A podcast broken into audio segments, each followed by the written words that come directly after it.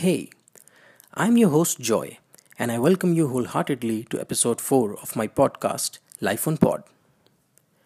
We are going to talk about love versus need. To break out of your pod, this is the one thing that you really need to understand choosing between love and need, which you can say tough love. You, me, and people like us are very good in deceiving ourselves between our choices of what we love and what we need. Let me begin with what I know. Let's say John loves being cryptic. He likes talking about technology. He likes knowing and understanding the systems inside out. He really gets excited when he gets to know about the story of any code or technology behind the scenes. He's a person who appreciates tech and loves to work around it and talk about it. Does that make him an efficient programmer? Maybe, or maybe not. If he were an efficient programmer, he would have built tech rather than just talking about it or appreciating it his entire life. Now, what is need? Since John is much familiar with technology and he can't think of anything other than tech, he needs to be an IT guy. He needs to be a person who writes code or works with technology. Let's say John has spent 15 years of his life writing code. Does that make him love writing code? No. It's the need. But the need is what is helping him pay the bills. That is what is helping him figure out means and methods to grow. Your pod doesn't allow you to do what you love because to survive, you got to fulfill the needs of your pod, of yourself. Steve Jobs once said, If you don't love something, you're not going to go the extra mile, work the extra weekend, challenge the status quo as much. The problem is, he never said how. In a world of rich and poor, there is a third category of individuals called the middle class men. People like us who have things to lose one step wrong, and you might end up losing someone you love. When I see around, I see need as much powerful source than love. Just because your family needs food, you work on weekends. Just because your kids want to go to the park, you go that extra mile. Let's understand the fact that till the time you are working for someone, there is a high probability that you might need that work, not love that. Love is actually a very strong emotion.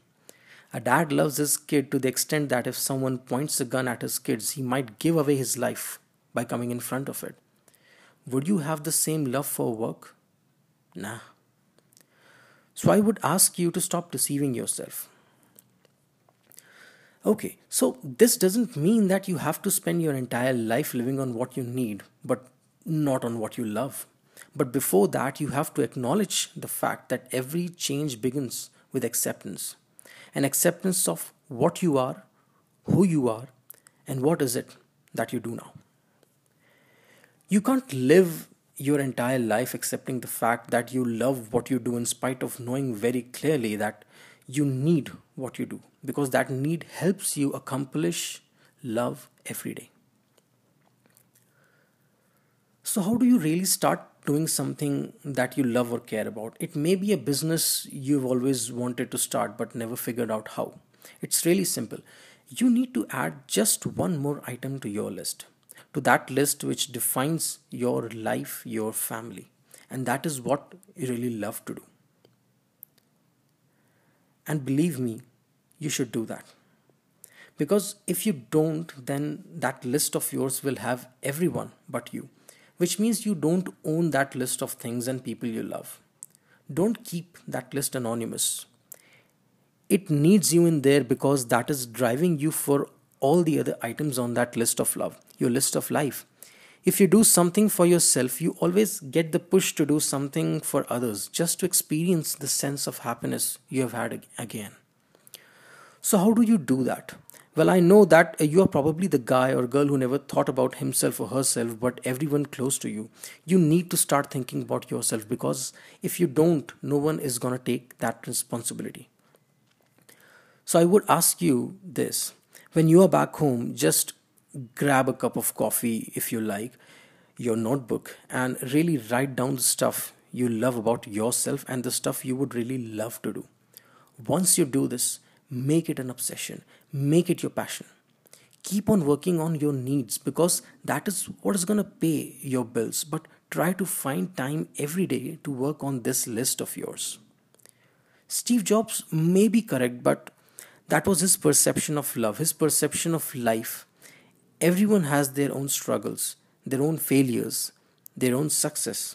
Always listen to the guys at the top, but take advice from your failures. With this thought in mind, allow me to make an exit and see you on the next episode of Life on Pod.